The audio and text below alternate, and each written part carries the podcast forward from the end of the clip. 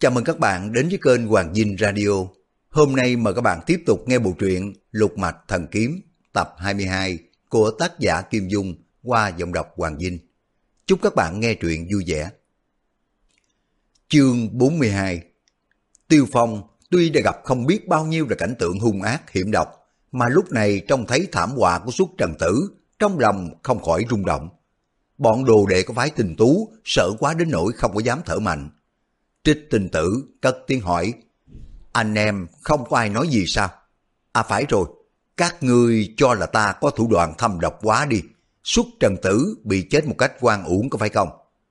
Mấy câu hỏi hời hợt khiến cho bọn họ quảng hồn tranh nhau lên tiếng.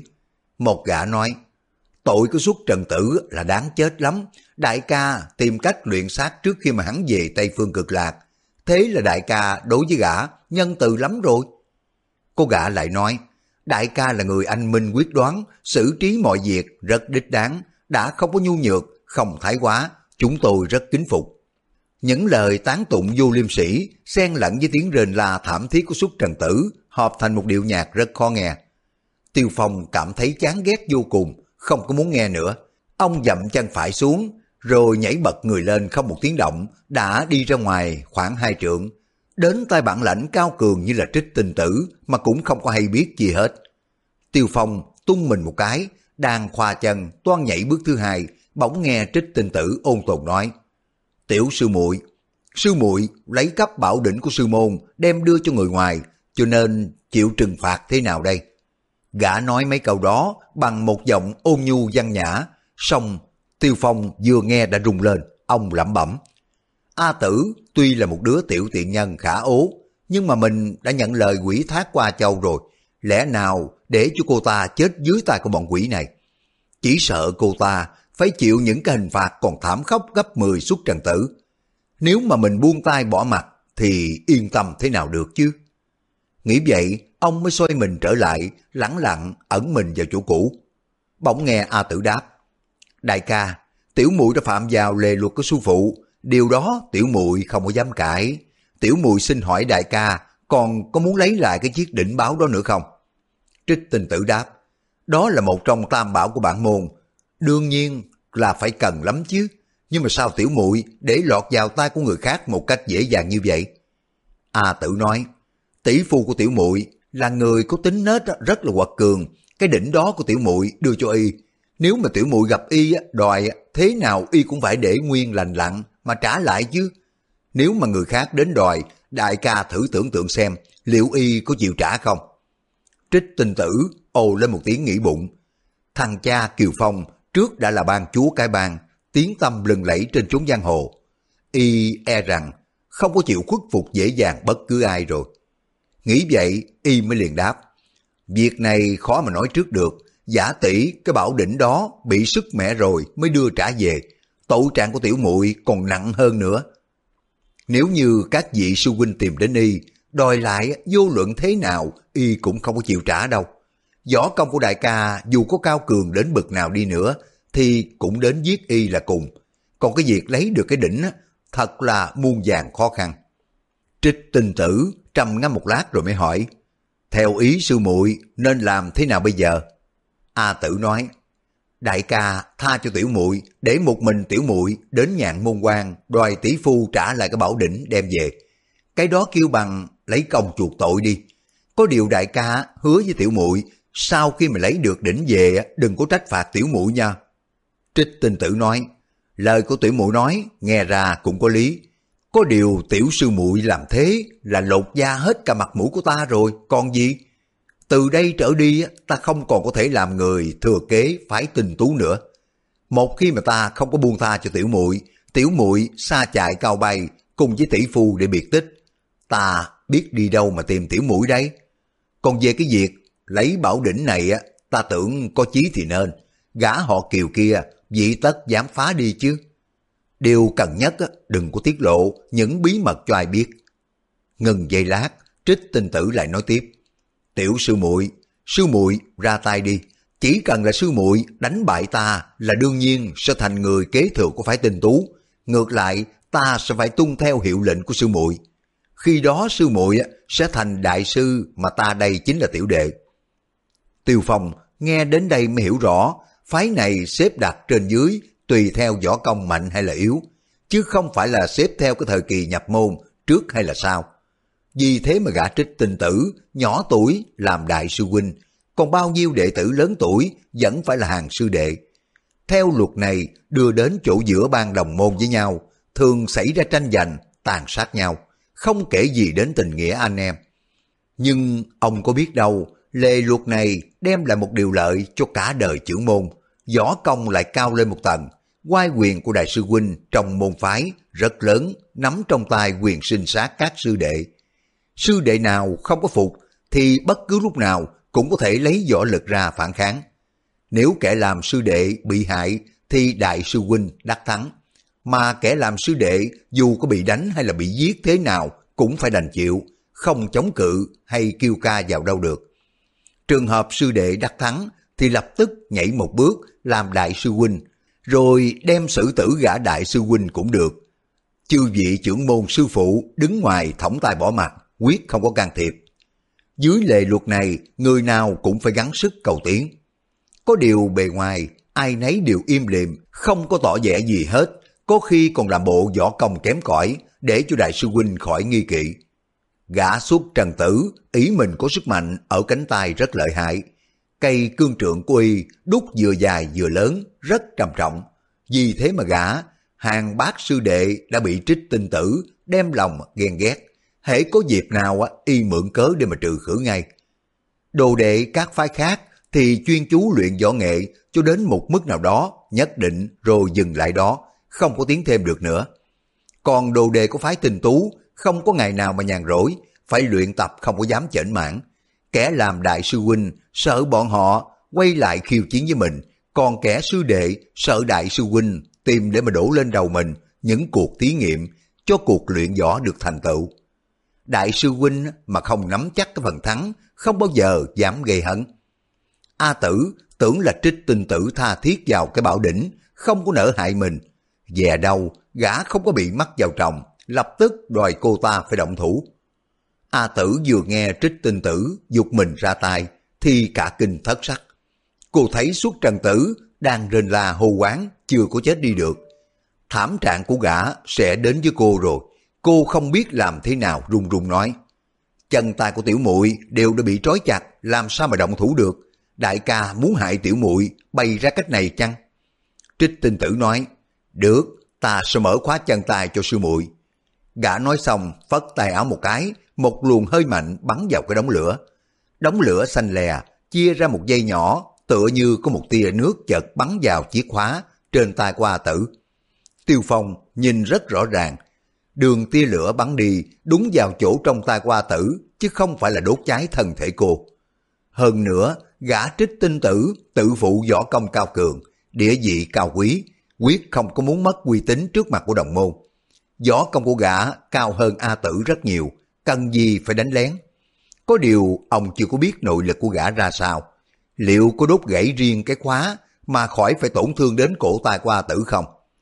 Tiêu Phong đang suy nghĩ, bỗng nghe thấy tiếng xè xè. Chặn mây chốc, hai tay của A Tử đã giang ra được. Quả nhiên cái khóa sắt đã gãy quãng giữa, xong còn lòng thòng cái dây xích trên tay. Tia lửa vừa rồi đột nhiên rụt về rồi lại bắn ra phía trước. Nhưng mà lần này tia lửa nhằm chiếc khóa dưới chân qua tử giọt ra. Cũng chỉ trong khoảnh khắc, cái khóa sắt đã bị gãy rời. Tiêu Phong ban đầu thấy tia lửa xanh lè nung khóa sắt, ông không khỏi ngấm ngầm kinh hãi, tưởng là nội lực của trích tinh tử cực kỳ ghê gớm. Đến nỗi tia lửa bắn vào xì chiếc khóa dưới chân. Lần này ông đã nhìn được rõ ràng hơn, thấy tia lửa bắn vào chỗ nào, lập tức khóa thay đổi màu sắc ở chỗ đó, Xem thế thì lửa này có điều chi quái lạ, không phải là do nội lực mà ra. Chân tay qua tử được tự do rồi, cô không còn cách gì mà chối từ được nữa, mặc dầu cô là người tâm trí linh mẫn. Xong cái việc này không là điều giả quyệt để mà thoát khỏi đại nạn trước mắt. Bỗng nghe đồng bọn thì nhào tán tụng trích tinh tử. Một gã nói, cái bọn bắt Kiều Phong, Nam Mộ Dung gì gì đó, không dám sách giày cho đại ca. Một gã khác nói, Tiểu sư muội, sư muội đã thấy kinh hồn chưa? Có điều đáng tiếc là tuy sư muội biết hối nhưng mà đã muộn rồi. Gã trích tinh tử, nghe lời xìm nịnh ra chiều khoan khoái, mặt của gã hớn hở tươi cười, liếc mắt nhìn A Tử. A Tử chỉ mong bọn chúng tán hoài để cho gã trích tinh tử trì quản việc trừng phạt mình ngay vào lúc này. Nhưng mà bọn chúng tần bốc một hồi lâu cũng đâm nhàm chán. Sau cùng không tìm được danh từ gì mới lạ để mà hót thêm nữa. Lời tán tụng dần dần ít đi rời rạc. Trích tinh tử thủng thẳng nói, tiểu sư muội ra đòn đi thôi. A tử nghĩ đến tình trạng xuất trần tử bị thảm hình vừa rồi rung lên hỏi, tiểu muội không có ra đòn đâu. Trích tinh tử hỏi, sao mà sư muội không chịu ra đòn? Ta xem sư muội bản lãnh cũng khá đấy. A tử nói, tiểu muội không có đánh với đại ca đâu, vì biết rõ đánh không lại mà, tội gì mà đánh cho mệt. Đại ca muốn giết tiểu muội giết phức cho rồi. Trích tinh tử thở dài nói, ta thật không có muốn giết sư muội một vị tiểu cô nương mặt đẹp như hoa, ta giết đi đúng là đáng tiếc. Xong biết phải làm thế nào? Thôi, sư muội ra đòn đi, sư muội giết ta rồi thì có thể làm đại sư tỷ. Trong phái tình tú trừ sư phụ, còn ngoài ra đều phải nghe theo mệnh lệnh của sư muội hết. A tử nghiến răng nói, dù tiểu sư muội có đánh được, nhưng mà nhất quyết không thể giết đại ca rồi. Trích tinh tử hỏi, sao vậy? A tử đáp, vì, vì tuổi của muội rất thương yêu đại ca mà. Trích tinh tử nghe cô nói câu này bỗng rung lên. Tiêu Phong trong lòng cũng không khỏi chấn động vì không ngờ cô dám nói trắng trợn như vậy. Bọn đệ tử đưa mắt nhìn nhau, không ai dám hé môi hé lợi. Chúng ra mắt ngó dưới đất, không có dám nhìn trích tinh tử để khỏi rước họa vào thân. Sau một lúc đột nhiên trích tinh tử cười nói, Sư muội tuổi còn nhỏ, đã biết cái gì mà nói đến chuyện yêu đương với chẳng yêu thương. Ta đã có vợ rồi, tiểu muội chưa biết sao? A tử đáp, đại ca là một bậc anh hùng hiên ngang, võ công cao cường, có vợ hay là không? Có can hệ gì? Tiểu muội vẫn thương yêu đại ca thôi. Trích tinh tử thở dài nói, giả tỷ tiểu muội không có tội này, ta thà làm tiểu sinh cũng chẳng có hề chi. Nhưng bây giờ ta có yêu thương tiểu muội cũng không có thể giúp được rồi. Thôi, tiểu muội ra đòn đi. Trích tinh tử nói xong, phất tay áo một cái, một luồng kình phong dục tới đống lửa. Một giây, đống lửa từ từ bắn lại chỗ của A tử. Dường như là không có muốn giết cô ngay, cho nên khiến tia lửa đi rất chậm. A tử sợ quá, kêu lên mới nhảy tránh về phía hữu hai bước. Tia lửa lại đến bức bách. A tử phải lùi thêm một bước nữa, thì sau lưng của cô giáp tảng đá lớn, phía sau đã có tiêu phong ẩn nấp. Trích tình tử dẫn nội lực cho tia lửa đó đi đến gần, nhưng xương sống của A tử đã sát vào cái tảng đá lớn, không còn đất lùi. A tử toàn nhảy sang một bên, song trích tinh tử quy động tay áo, hai luồng kình phong chia ra bao dây hai bên tả hữu, khiến cô ta không còn cách tránh né, mà trước mặt thì cái tia lửa đã sấn tới nơi. Tiêu Phong biết tia lửa xanh lè này chạm vào người cô ta sẽ lập tức xém già cháy thịt. Ông thấy tia lửa cách mặt cô không đầy hai thước, rồi cứ xích lại gần mãi, liền khẽ bảo, Cô, đừng sợ, tôi đến giúp cô đây. Vừa nói, vừa giơ tay ra, che lấy lưng cô rồi mới nói tiếp. Cô giận trưởng lực, nhắm vào tia lửa mà đánh ra đi. Chương 43 Tiêu Phong ám trợ tiểu cô nương A tử đang hồn siêu phách lạc, đột nhiên nghe thấy tiếng của Tiêu Phong, không khác gì dớ được cứu tinh từ trên trời xa xuống. A tử không suy nghĩ nữa, dung trưởng đánh ra. Lúc đó, Tiêu Phong đã truyền nội lực của mình vào thân thể của nàng. A tử phóng trưởng lực ra, kinh lực rất là hùng hậu, khiến cho tia lửa xanh lè phải co lại hai thước. Trích tinh tử giật mình, gã đã yên trí rằng A tử có khác nào như cá nằm trên thớt chứ. Chỉ cần việc thi triển nội công phóng ra tia lửa đến trước mặt của nàng, quay đi quay lại mấy vòng cho nàng hết hồn thôi. Nhưng cái tiếng kinh khủng trước mặt của bọn đồng môn để dương qua với bọn chúng một hồi rồi mới giết nàng. Ngờ đâu cô bé A Tử, tuổi còn mang sữa, nội lực đã ghê gớm đến thế. Thật là một sự đột ngột khiến cho trích tinh tử phải sửng sốt.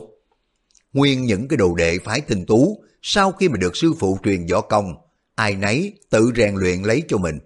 Cho nên trình độ ai đến bậc nào nếu không có được mục kích lúc lâm địch, hoặc lúc bạn đồng môn tranh đấu, để tài hại nhau thì không có thể nào biết được đâu. A tử phóng ra một chưởng, đẩy lui được tia lửa co về, khiến cho mọi người la lên một tiếng kinh ngạc. Nhưng mà không một ai ngờ rằng có người ám trợ, mà điều do A tử có thiên tư thông tuệ khác thường, đã ngấm ngầm rèn luyện nội lực đến độ cực kỳ thâm hậu rồi. Trích tinh tử dẫn nội lực thúc đẩy cái tia lửa nhằm mặt của A tử lướt tới.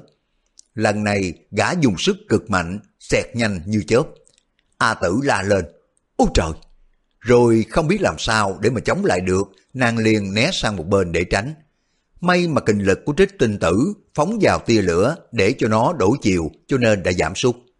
Tia lửa phóng thẳng vào phiến đá, những tiếng xèo xèo vang lên.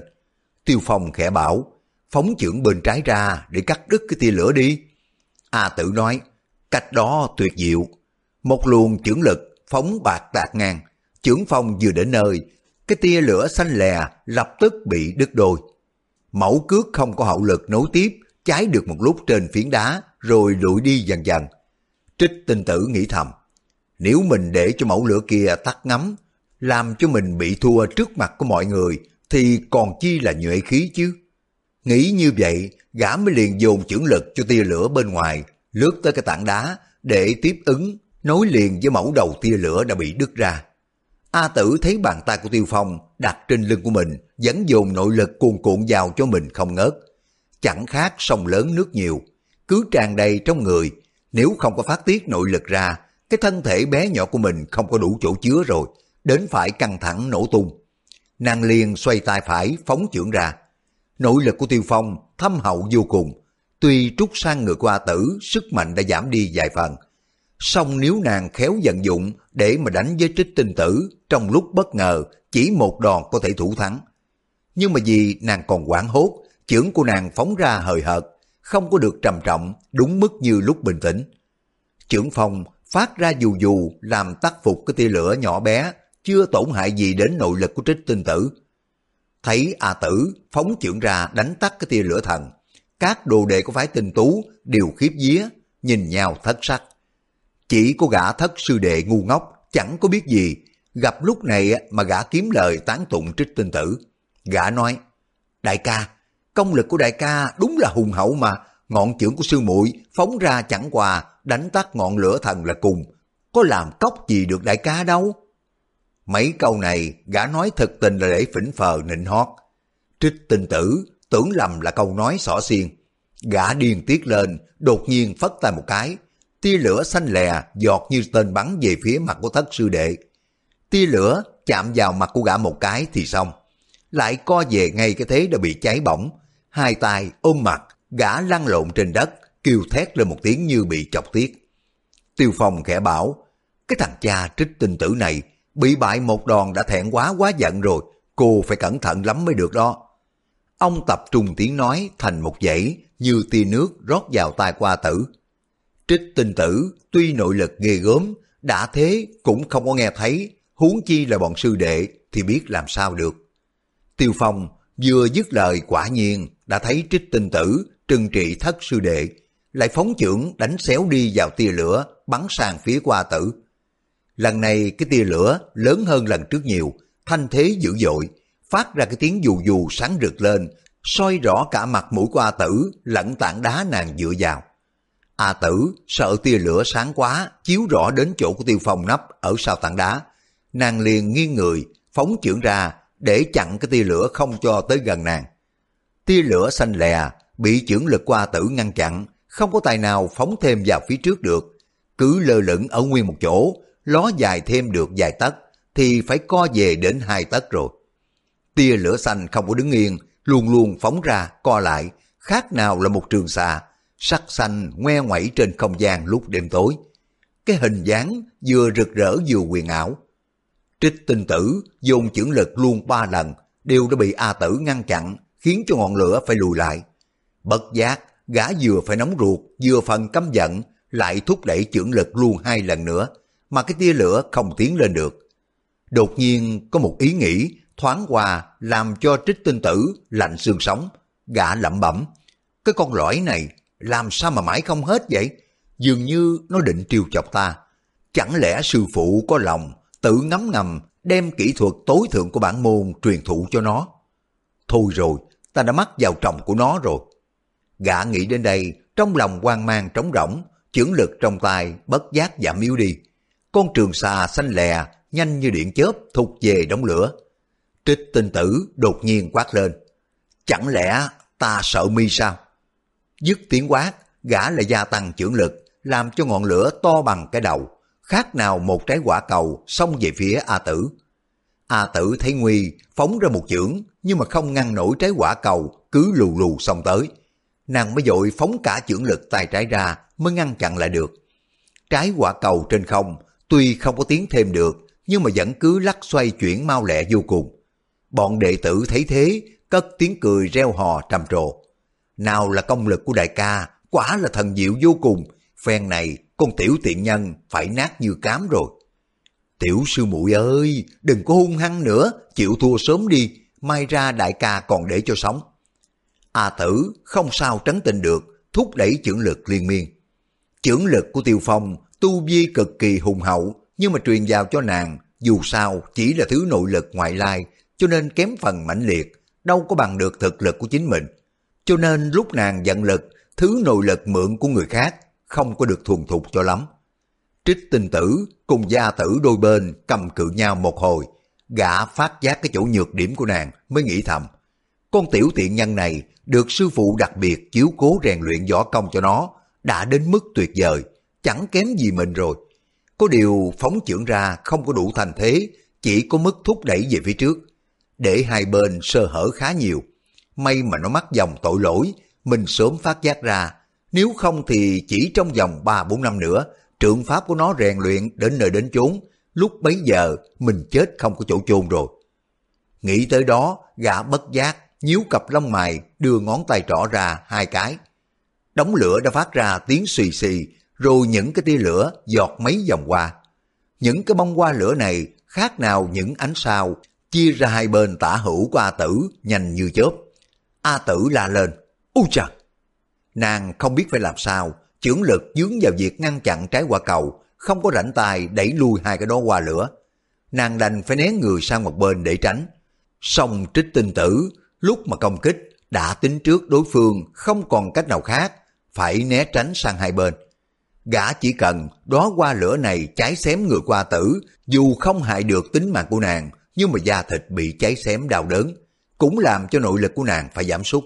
Rồi bây giờ gã sẽ phóng hai đóa hoa nữa để mà tiếp tục đốt thêm, thì quyết nàng sẽ không chịu nổi đâu, còn hơi sức đâu nữa để mà công kích. Gã vừa thấy A Tử né tránh, lại giận nội lực thúc đẩy cho đóa hoa lửa phóng tới. Tiêu Phong khẽ la lên, thôi hỏng rồi. Ông biết A Tử không còn sức để mà chống đỡ được nữa, liền dung hai tay lên, hai luồng chưởng lực từ từ phóng ra. Bỗng thấy lúc thân hình qua Tử chuyển động, hai đầu dây lưng của nàng cũng bay phất phơ tung lên quạt xuống. Hai đóa hoa lửa bay dục trở lại phía trích tinh tử. Gã sợ quá, đứng thụn mặt ra dây lát. Cái đóa hoa lửa đã bắn ngược trở lại đến nơi. Gã chỉ kịp kêu lên một tiếng, ô chao, rồi mới nhảy lên tránh. Đó hoa lửa chui qua gầm chân của gã bay đi. Hai tên sư đệ reo lên, ô tuyệt diệu, bản lãnh của đại ca đúng là tuyệt diệu. Tiếng reo chưa dứt, đó hoa thứ hai lại bay tới trước mặt của trích tinh tử. Trích tinh tử đang lơ lửng trên không, không có tài nào nhảy lên được nữa, đã bị đóa hoa đốt xém bụng. Gã lại rú lên một tiếng, rồi mới hạ mình xuống. Nguyên Tiêu Phong thấy trích tinh tử lúc nãy mở miệng nói xúc phạm đến Na Châu, cho nên ông mới trừng phạt sơ bằng cách đó. Trích tinh tử vừa đặt chân xuống đất, trái qua cầu cũng trở về cái đống lửa. Từ lúc bọn đệ tử phải tinh tú Nhìn A Tử bằng con mắt kinh dị, trong bụng ai nấy đều nghĩ thầm. Công lực của tiểu sư muội quả là ghê gớm, đại sư huynh dị tất đã thắng nổi chứ. Bây giờ mình có khen ngợi đại sư huynh, không có nên rầm rộ quá nữa chứ. Trích tinh tử giơ hai tay lên, gỡ búi tóc ra cho buông xõa xuống mặt đi, rồi mới cắn đầu lưỡi phun máu tươi vào đống lửa. Đống lửa tối lại, đột nhiên ngọn lửa sáng bùng lên, xoay lóa mọi người, khiến cho không có ai mở mắt ra được. Bọn sư đệ nức nở khen, công lực của đại ca đúng là ghê gớm, khiến cho chúng tôi được mở rộng tầm mắt. Trích tinh tử đột nhiên chạy quanh co, chân độ 10 vòng, rồi mới cầm tay áo một cái, cả đống lửa hất tung lên như một bức tường ánh lửa, xông lên, đè ập xuống A Tử. Gã đã ngưng tụ hết nội lực, đánh đòn này. Tiêu Phong nhìn thấy thế, trích tinh tử biết đây là một tà thuộc lợi hại vô cùng. Tiêu Phong vừa nhìn thanh thế trận này của trích tinh tử, đã biết đây là một tà thuộc lợi hại vô cùng. Nếu mình vận động quyền công phá, thì chẳng bằng công lực của đối phương không giảm sút đi, ngược lại bị hao tổn rất nhiều. Gã này tuy là đại gian ác, song cũng không có quán thù gì với mình, tội gì mà ra mặt tranh đấu. Nghĩ vậy, ông xoay bàn tay, nắm lấy lưng qua tử, toan nhấc bổng nàng lên, cứ thế đem đi. Chắc trích tinh tử cũng không có thể đuổi theo kịp. Bỗng thấy A tử la lên. A châu tỷ nương, cái đứa em ruột thịt độc nhất rất thân ái của muội người ta kinh mạng thế này đây. Tỷ nương của Linh Thiên báo thù cho em chứ. Tiêu Phong ngạc nhiên nghĩ thầm. Sao mà cô lại hô quán A Châu? Ta làm thế nào mà đi được bây giờ? Tiêu Phong ngẩn người một lát. Cái đám lửa xanh quay lại rất mau, sắp đè ập vào người của A Tử. Thật là một mối nguy cơ, chỉ còn khe sợi tóc. Bây giờ dù Tiêu Phong có muốn nắm A Tử chạy trốn, cũng không còn kịp nữa. Ông bất giác cả kinh nghĩ thầm. Gã này nội công quả là ghê gớm, mới phóng ngọn lửa đến mau như vậy. Mình thật không ngờ. Vì cái việc cứu A Tử gấp, ông liền phóng cả hai chưởng ra. Hai luồng kinh lực như gió bão. Kinh lực của Tiêu Phong nhằm vào bức tường lửa xanh lè đẩy mạnh. Cái đám lửa trên không ngừng lại một chút, rồi từ từ lui về phía trích tinh tử. Trích tinh tử sợ quá, cắn đầu lưỡi phun máu tư vào. Cái đám lửa sáng rực lên bay về phía trước. Nhưng mà mới tiến được chừng có hai thước, đã bị nội lực của Tiêu Phong đẩy ngược trở về. Bọn đệ tử thấy tài áo của A Tử, kình phong thổi phồng lên, chẳng khác nào cánh bườm thuận gió. Đều là cho nội lực của tiểu sư muội này mãnh liệt đến vô cùng. Chúng có biết đâu rằng sau lưng cô còn có một người. Trích tinh tử lúc này sắc mặt lợt lạc, phun luôn ra mấy cái lần máu tươi vào đám lửa. Mỗi lần phun máu ra, công lực giảm đi một ít. Nhưng bây giờ gã đã thành thế cưỡi hổ rồi, không thể xuống được nữa, đành phải liều mạng đến cùng. Gã định cố đốt chết A Tử, rồi lập tức ra khỏi cái chỗ này, tìm chỗ tu luyện lại nguyên khí. Không thế, thì để cho bọn sư đệ mà nhìn rõ nhược điểm của mình, biết đâu chúng không thừa cơ hội này quay ra kiêu chiến với mình. Nhưng mà việc trước mắt là phải thanh toán A Tử để mà rồi sẽ liệu. Mình đang ở vào thế bị cháy lông mài, tìm cách mà cứu nguy trước mắt, còn bao nhiêu việc khác tạm gác lại đi. Trích tinh tử không ngớt phun máu ra, song đã bị nội lực cực kỳ hùng hậu của Tiêu Phong đẩy lại, đám lửa làm sao mà tiến lên được. Tiêu Phong trong lúc đấu kinh lực, phát giác ra hàng khí của đối phương mỗi lúc một suy yếu, khác nào đèn khô dầu, liền khẽ bảo A Tử. Cô bảo gã nhận thua đi, đừng có đấu nữa. A Tử nghe lời cất tiếng gọi. Đại sư huynh, đại ca không có đấu được với tiểu muội đâu. Ca quỳ xuống gian sinh, tiểu muội không có giết đại ca. Đại ca nhận lời đi, mau, nhận lời đi. Trích tinh tử trong lòng quảng hốt lạ thường, biết rằng tính mạng nguy đến nơi rồi, nghe A Tử bảo vệ liền gật đầu. A Tử nói, sao mà đại ca không mở miệng, đại ca không nói ra, tức là không chịu thua sao? Trích tinh tử gật đầu lia lịa nhưng mà vẫn không lên tiếng. Nguyên là gã phải dẫn toàn lực để mà chống lại nội lực của Tiêu Phong. Nếu gã mở miệng ra không giữ được nữa, ngọn lửa lập tức đốt chết mình ngay. Bọn sư đệ thấy trích tinh tử lâm vào cái tình trạng cực kỳ nguy hiểm, lại cùng nhau lên tiếng mắng nhiếc. Có kẻ nói, trích tinh tử, mi đã thua rồi, sao mà không quỳ xuống dập đầu chứ? Có gã thì nói, cái đồ bị thịt, thế mà cũng học đòi định làm người thừa kế phái tinh tú, xấu mặt cả môn phái. Thật là một đám người đê tiện, quen thói dậu đổ bìm leo. Chúng thấy trích tinh tử sắp thất bại đến nơi, liền tìm đủ mọi cách để mà nhục nhã, độc sĩ, mạt sát như tát nước vào mặt. Tiêu Phong nghĩ thầm, tình tú lão ma, thu toàn là hạng đệ tử chẳng có nhân cách gì hết, thì làm sao mà luyện được thành những tay của võ công cao siêu. Vừa mới lúc nãy, gã nào cũng su nịnh trích tinh tử, một điều đại ca, hai điều cũng đại ca. Tựa hồ như trên trời dưới đất, không có còn ai bằng gã cả. Tiêu Phong thấy trích tinh tử sợ hãi quá, ông mới cho là mình trừng phạt thế là đủ rồi, liền thu nội lực về, hai tay áo qua tử rủ xuống. Trích tinh tử, vẻ mặt yếu xìu, người của gã loạn choạng. Đột nhiên, hai gối mềm nhũng, ngồi phịch xuống đất. A tử hỏi, đại ca, đại ca sao thế? Đã chịu phục tiểu mũi chưa? Trích tinh tử khẽ ấp úng. Chịu, ta đã chịu thua rồi. Sư tỷ đừng có kêu ta bằng đại ca nữa. Bây giờ sư muội đã thành đại sư tỷ của chúng tôi rồi. Gã vừa nói câu này, bọn đệ tử reo hò gian dội. Ôi trời, tuyệt diệu, đúng là tuyệt diệu. Võ công của đại sư tỷ thật là anh hùng quán thế. Phải tình tú của ta, có người thừa kế như đại sư tỷ tiếng tầm lừng lẫy khắp thiên hạ. Trích tình tử nói, tôi, tôi đáng chết. Đại sư tỷ bảo đem lòng yêu tôi, tôi thà về nhà giết vợ để mà cùng đại sư tỷ kết nghĩa phu thê, vĩnh viễn tuân theo mệnh lệnh của sư tỷ, không bao giờ dám trái ý. Bọn đệ tử nghe trích tinh tử nói mấy câu, liền đứng im thinh thích, ngơ ngác nhìn nhau, đều nghĩ thầm. Thôi chết rồi, sư muội đã bảo đem lòng yêu thương của gã đại sư huynh, bây giờ y về giết vợ con để lấy cô này làm chánh thất. Chắc là cô ta sướng quá. Họ lấy nhau rồi, hai người như một, ai làm thừa kế phải tinh tú cũng vậy thôi.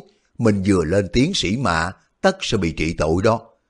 Gã thất sư đệ, từ lúc bị trích tinh tử đốt mặt, đau đớn vô cùng, bây giờ đã bớt ra một chút, lại kiếm lời tấn công. Gã mới lớn tiếng nói, phải rồi, đại sư tỷ sánh duyên cùng với đại sư ca, thật là một lan tài nữ đẹp đôi nhất đời rồi, trong võ lâm ai mà chẳng khen. Nếu trên đời đại sư ca là bậc nhân tài xuất chúng, ai dám sánh vai được với đại sư tỷ Một gã khác cướp lời, đại sư tỷ đại sư huynh tuy là võ công kém đại sư tỷ một chút thôi, nhưng mà hiện tại trên thế gian này ngoài sư tỷ ra không còn người thứ hai. Từ đây y nhất định phải tuân theo mệnh lệnh của đại sư tỷ khi nào mà dám phản bội chứ? Điều này tiểu đệ xin hết sức bảo đảm. Một gã khác nói, tuyệt diệu, đúng là tuyệt diệu. Bọn sư đệ đua nhau mỗi người một câu. Tiêu Phong phía sau tảng đá nghĩ thầm, A tử đã thương yêu trích tinh tử, bây giờ nàng lấy gã cũng là thiên duyên, tác hợp dựng nên đôi lứa. Nếu gã không phải là người cùng phái tình tú với nàng, còn ai nhịn được những câu ti tiện hạ cấp đó. Ông nghĩ vậy, đưa mắt nhìn A tử, thấy nàng cười hì hì, tỏ ra rất quan hỷ, ông lẩm bẩm. Đây là nàng tự nguyện như vậy, ta đối với A Châu cũng đã hết trách nhiệm. Từ đây, nàng đã có nơi nương tựa, ta bất tất phải săn sóc đến nàng nữa. Tiêu Phong muốn đứng dậy đi ra, bỗng nghe A Tử nói, Đại ca, đại ca thật tình yêu thương muội hay chỉ là sự bất đắc dĩ phải giết vợ con để mà lấy tiểu mũi chứ? Trích tinh tử dội đáp, thật lòng, ta sao thật lòng như vậy, nếu có chút giả dối trời tru đất diệt, chẳng được chết yên lành. Bọn đệ tử đồng thanh phụ họa một tên nói, Tôi đã xem đại ca đúng là chân tâm rồi, một nhân tài như là đại sư tỷ ai chả thèm khác chứ, chỉ sợ là cầu không được đó, lý nào chẳng chân tâm. Cái tên khác nói, đại sư huynh giết sư tẩu, nếu không có tiện tự mình ra tay để tiểu đệ thay cho. Một gã khác cướp lời, thôi đi, lý nào đại ca không có dám hạ thủ chứ, y đối với đại sư tỷ một lòng thành thực mà. A tử hỏi, vừa rồi tiểu muội cầu đại ca tha mạng, sao mà đại ca không chịu vậy? Trích tinh tử ấp úng, cái, cái đó là tôi muốn nói giỡn với đại sư tỷ thôi. Nguyên trích tinh tử vừa đấu với Tiêu Phong một hồi, nội lực đã kiệt quệ. Bây giờ, ngay cả bọn đệ tử kia, bất luận là ai khiêu chiến, gã cũng không chống nổi. Chỉ còn cách hy vọng A tử tha mạng cho y. Đến lúc mà khôi phục lại được nguyên khí mới quay trở về tìm cách thanh toán sau này. A tử hỏi, theo thể lệ của bản môn, người thừa kế sau đối với người thừa kế trước phải thế nào? Trích tinh tử toát mồ hôi trán nhỏ xuống rồng rồng rung lên đáp. Đại sư tỷ xin, xin... A tử cười khanh khách nói, tiểu muội thật tình là muốn tha cho sư huynh, nhưng tiếc rằng thể phản bản môn không có thể bị phá hoại vì tay của tiểu muội. Đại ca, lúc này tiểu muội thương yêu đại ca thật, nhưng bây giờ cảm thấy tư cách của đại ca ngán lắm rồi, đại ca có biết không vậy? Trích tinh tử cúi đầu nói, dần dần ta biết.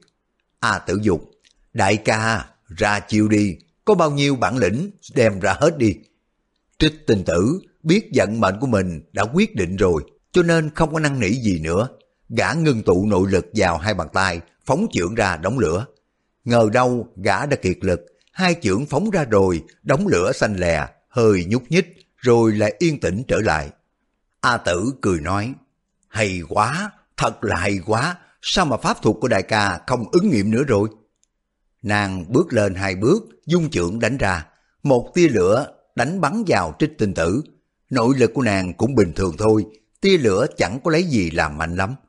Nhưng mà lúc này trích tinh tử không còn chút lực lượng nào để mà chống đỡ. Ngay khi mà cả muốn thi triển kinh công để chạy trốn, cũng không còn đủ khí lực. Tia lửa bắn vào người của trích tinh tử, trong chớp mắt, đầu tóc cùng giáo quần của gã cháy bùng lên.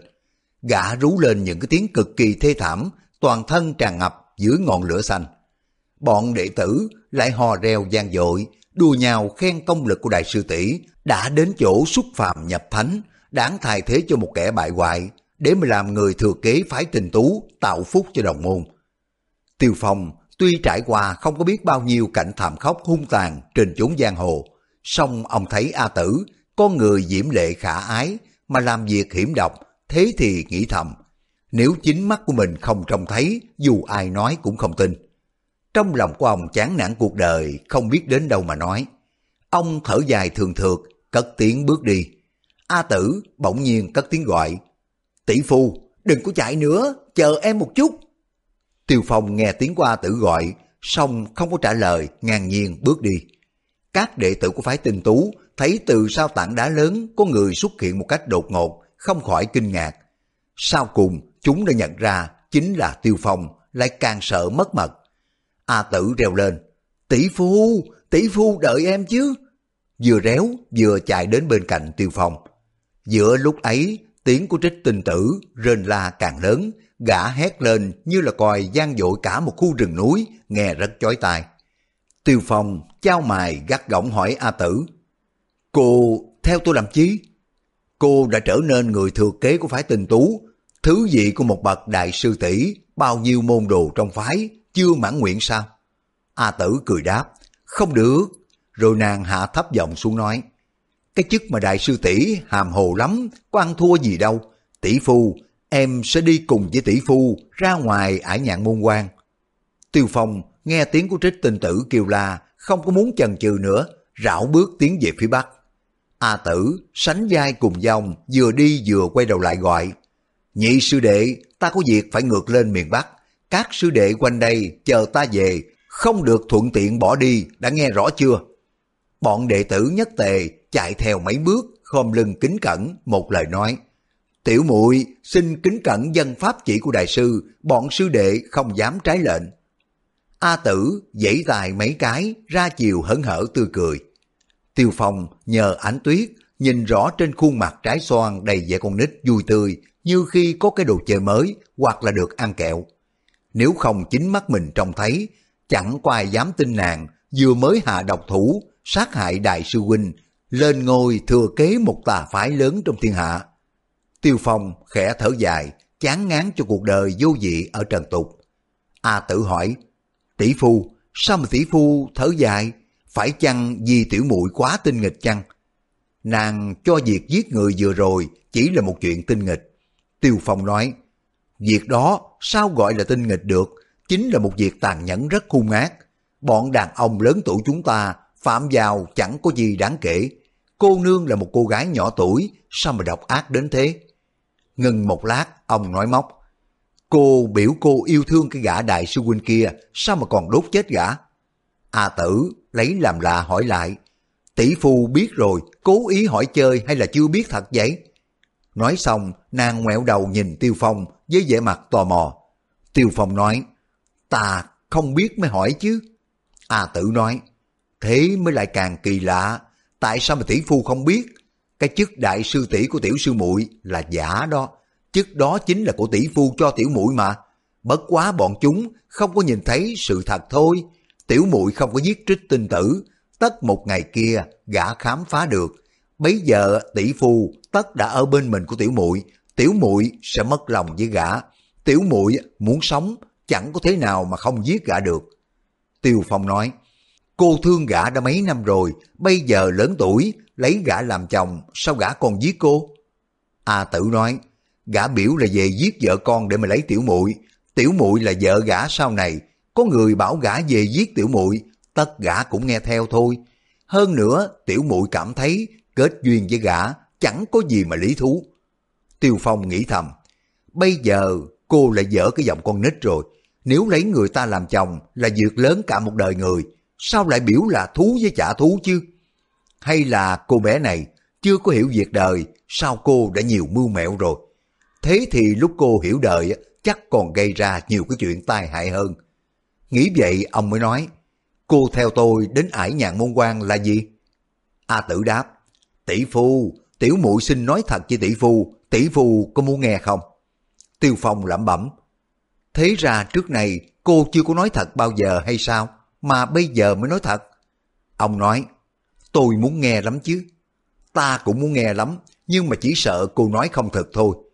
A tử cười khanh khách, nắm lấy tay của ông nói, tỷ phu có sợ tiểu muội không? Tiêu Phong đáp, ta chỉ sợ cô hay gây chuyện gieo rắc tai họa, tự tiện giết người, lại còn sợ cô làm những cái chuyện kỳ quái. A tử nói, như vậy tỷ phu đối với tôi thế nào? Tiêu Phong đáp, tôi chịu lời trọng thác của tỷ nương cô, dĩ nhiên phải trông nôm cô rồi. A tử nói, nếu như tỷ nương tiểu muội không quỷ thác thì sao? Hay là tiểu muội không phải là em của chị A Châu thì sao? Tiêu Phong hắn giọng nói, nếu không phải thế, bất tất tôi phải chăm lo cho cô.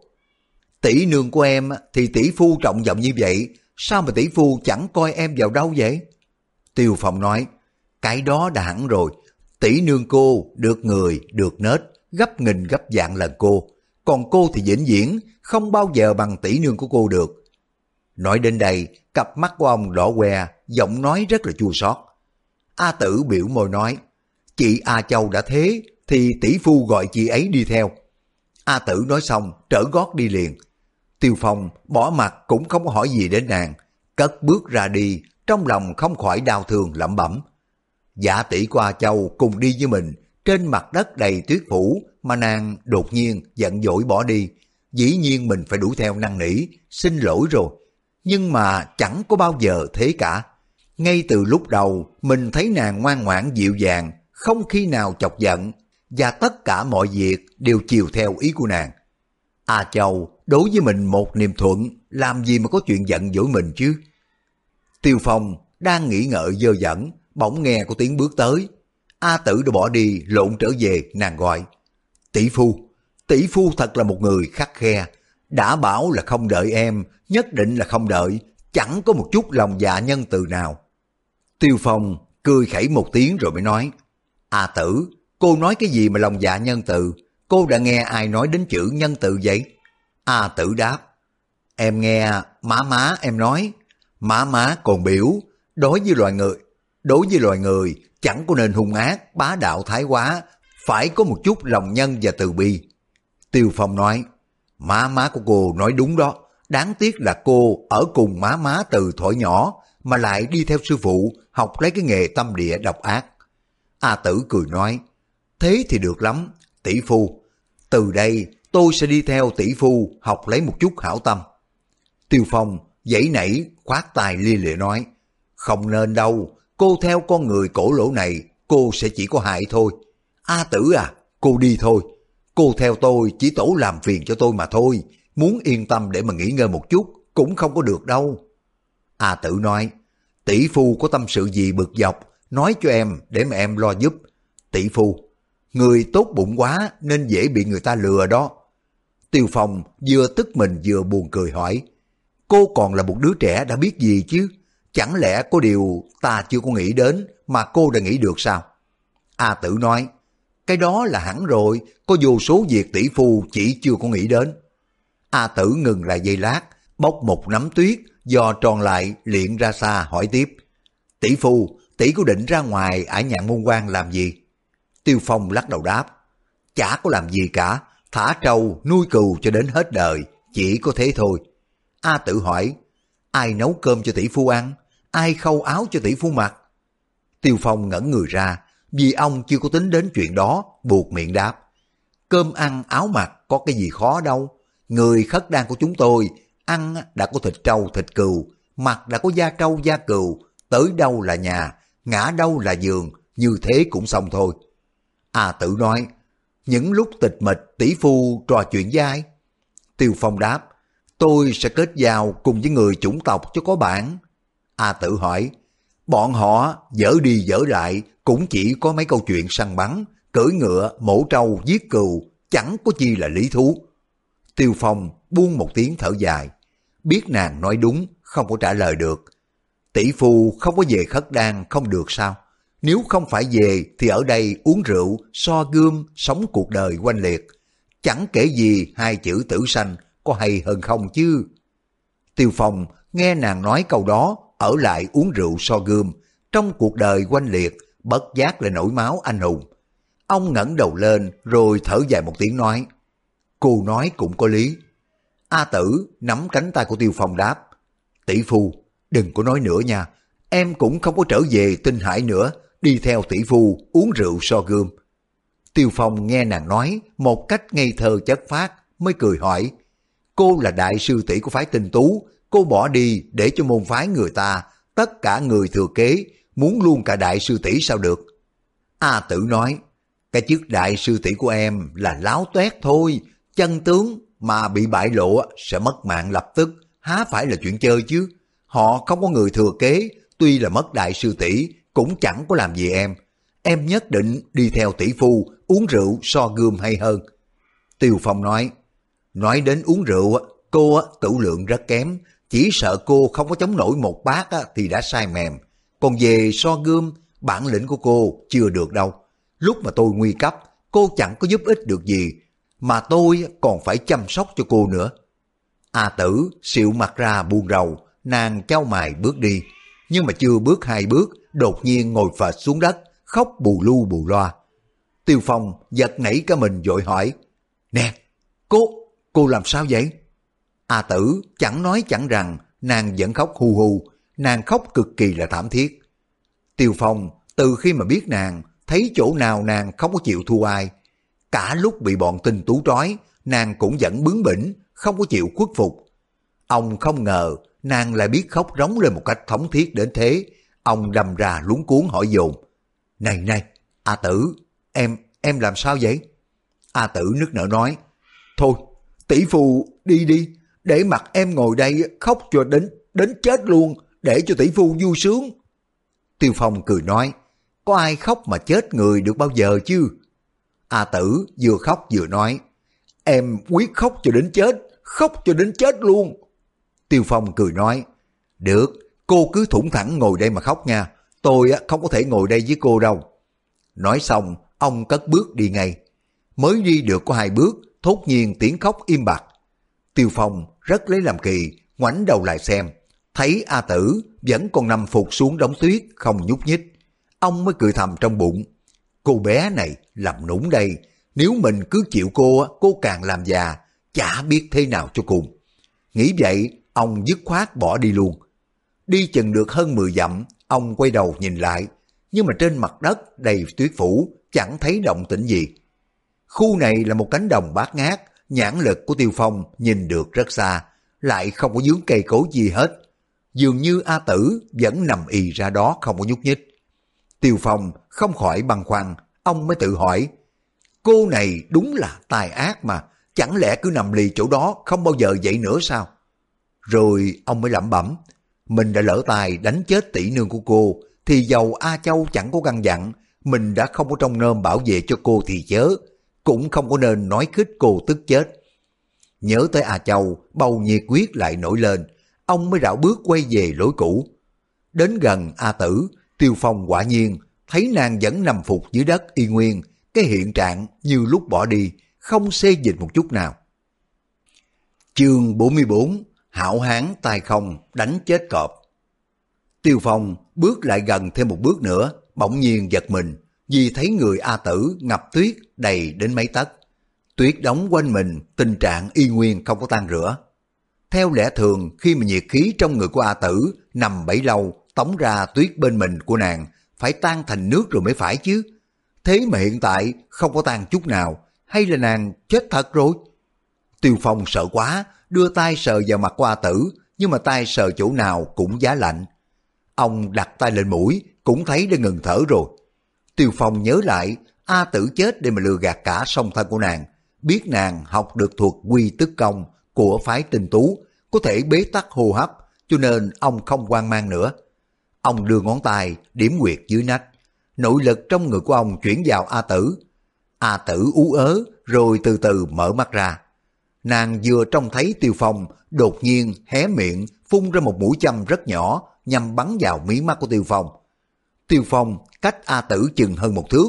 Ông không có thể ngờ nàng đột nhiên hạ thủ. Mũi châm độc bay ra rất nhanh. Trong lúc bất ngờ, ở gần trong gan tấc, dù võ công của ông có cao cường đến đâu, muốn né tránh cũng không kịp. Tiêu Phong nghĩ đến môn ám khí hiểm độc vô song của phái tinh tú. Ai đã trúng phải, tính mạng khó mà hy vọng sống được. Ông giơ tay phải lên, phóng ra một chưởng, luồng chưởng phong đầy cực kỳ hùng hậu. Tiêu Phong ngưng tụ hết công lực, phóng ra tự cứu mình. Cái mũi của nóc châm phóng ra nhanh như chớp, chỉ cách đích có hơn một thước đã bị luồng chưởng phong hất đi mất tiêu. Mũi của ông còn thoáng ngửi thấy cái mùi tanh do mũi châm độc đã tiết ra bay xích qua mặt của ông không đầy một tấc. Thật là một trường hợp nguy hiểm vô cùng. Giữa lúc ấy, A Tử đã bị luồng trưởng phong quá mạnh liệt, đánh bật hất ra ngoài mười trượng. Người của nàng rớt xuống đất, còn trượt thêm mấy trượng nữa, mặt đất đã phủ trơn như mỡ. Tiêu Phong đã thoát được tai nạn, bất giác âm thầm. Đúng là hú vía. Lúc đầu, ông đã nguyền rủa cô gái yêu tinh, lòng dạ hiểm sâu, ngấm ngầm hạ độc thủ mình một cách bỉ ổi. Nhưng mà nhìn đến A Tử, luôn trưởng phong của mình đánh hất ra ngoài mười trượng, giật mình la lên. Ôi trời, Thu chết rồi, làm sao mà cô ta chịu nổi cái chưởng đó? Không chừng mình đánh chết cô ta rồi cũng nên. Ông nhảy phóc đến bên cạnh A Tử, nhìn thấy nàng hai con mắt nhắm nghiền. Hai khóe mắt đang rỉ máu tươi ra, sắc mặt lợt lạc. Phen này nàng tắt thở thật rồi. Tiêu Phong đứng thộn mặt lẩm bẩm. Mình đã đánh chết A Châu, lại đánh chết cả cô em. Nàng, nàng lúc lâm chung dặn mình là trông nôm cho em nàng. Thế mà mình lại đánh chết cô ta sao? Tiêu Phong ngớ ngẩn cả tâm hồn, tựa hồ như trải qua một thời gian rất lâu. Ông lắc đầu, đưa tay đặt vào lưng qua tử, hút chân khí của mình truyền vào người của nàng. Hồi lâu sau, A tử nhúc nhích được. Tiêu Phong cả mừng, gọi rối rít. A tử, A tử, em, em đừng có chết nha. Ta đã biểu, bất luận gặp gỡ trường hợp nào, vẫn phải cứu sinh mạng cho em. Xong A tử khẽ cử động một chút, rồi lại nằm trơ ra đó, không có nhúc nhích. Tiêu Phong bồn chồn trong dạ, nhưng mà có điều ông từng trải sóng gió đã nhiều, cho nên gặp tình thế càng nguy cấp bao nhiêu, ông càng cố trấn tĩnh bấy nhiêu. Ông ngồi xếp bằng xuống đất, khẽ đỡ A Tử dậy, đặt vào trước mặt mình, hai tay đón lấy lưng của nàng, phóng nội lực từ từ chuyển vào người của A Tử. Tiêu Phong biết A Tử bị thương rất nặng, hiện giờ còn cách giữ cho nàng đừng có tắt thở để khỏi chết ngay lập tức, rồi sẽ từ từ cứu giãn. Vì thế, ông cần phải đem chân khí của mình truyền vào thân thể của nàng. Trong khoảng thời gian chừng ăn xong bữa cơm, trên đầu ông tiết ra những cái tia khí độc, tỏ ra rằng ông đã đem toàn lực giận nội công một cách liên tục không có gián đoạn để mà cứu giãn tình thế. Cuộc giận công kéo dài thêm một giờ nữa, người qua tử hơi nhúc nhích được một chút, nàng phiêu phào gọi. Tỷ phu. Tiêu Phong cả mừng, tiếp tục giận công lực, không có nói gì, rồi thấy người của nàng dần dần ấm lại một chút, không có giá lạnh như trước nữa, mũi nàng cũng đã thấy thoi thớp thở. Tiêu Phong chỉ sợ mình ngừng giận nội công một chút thôi, nàng sẽ tắt thở, cho nên không có dám ngừng lại giây phút nào. Đến giữa trưa, hơi thở qua tử đã đều đều. Tiêu Phong ẩm nàng đứng dậy ra đi, song mặt của nàng vẫn trắng bệch, không một chút quyết sắc. Tiêu Phong rảo bước đi thật nhanh, để cho A Tử trong lòng của mình không bị sốc chút nào. Ông vừa đi vừa đặt tay trái vào lưng của A Tử để truyền chân khí luôn luôn vào trong người của nàng. Đi được chừng một giờ đã đến một thị trấn nhỏ, song cái thị trấn này không có phản điếm. Tiêu Phong quay về hướng Bắc mà đi, chừng 20 dặm mới gặp được một quán cơm tồi tàn. Trong quán này không có tiểu nhị, chính chủ quán ra mời khách. Tiêu Phong dội xin chủ quán lấy một bát nước nóng, dùng canh múc đổ vào trong miệng của A Tử. Xong, nàng chỉ nuốt được có ba thìa, lại trào ra hết. Nước nóng nôn ra có lẫn máu đen. Tiêu Phong trong dạ bồn chồn, cảm thấy là A Tử bị thương, chuyến này khó lòng mà chữa khỏi. Diêm Dương địch tiết thần y, không biết hiện giờ ông ở đâu chứ.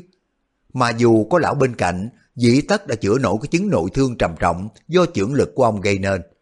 Tiêu Phong lại nghĩ A Châu trước kia đã bị trưởng môn phương trưởng của chùa Thiếu Lâm phóng trưởng làm cho nàng bị thương. Nhưng mà không phải người nàng hứng lấy trưởng lực, tình trạng nhẹ hơn nhiều cho nên tiết thần y mới chữa khỏi. Tuy ông biết rõ không thể cứu sống được A Tử, nhưng mà còn nước còn tác, đến hơi sức cuối cùng mới thôi.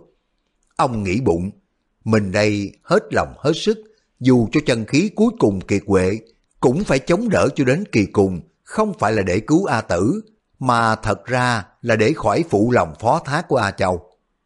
Kể ra A Châu động thủ ám toán tiêu phòng trước, khiến cho ông lâm vào tình trạng không phóng trưởng ra hất cái mũi châm độc đi, tất sẽ bị mất mạng về tay của nàng. Ông là người võ công cao cường, lúc gặp cảnh nguy cấp, không còn kịp suy nghĩ nữa. Cách phản ứng tự nhiên là triển khai phương pháp có hiệu lực nhất để mà tự giải cứu cho mình. Ông làm cho A Tử bị thương, đây là một trong trường hợp bất đắc dĩ. Dù cho A Châu có mặt trong trường hợp này, quyết nhiên nàng cũng không có căm lời quán trách. Vì chính tại A Tử tự rước dạ vào mình thôi, chứ có quan hệ gì đến người khác đâu. Chỉ vì A Châu không biết, cho nên Tiêu Phong cảm thấy rất ân hận với nàng. Các bạn vừa nghe xong tập 22 Lục Mạch Thần Kiếm. Cảm ơn các bạn đã quan tâm theo dõi. Hẹn gặp lại các bạn trong phần tiếp theo. Thân ái, chào tạm biệt.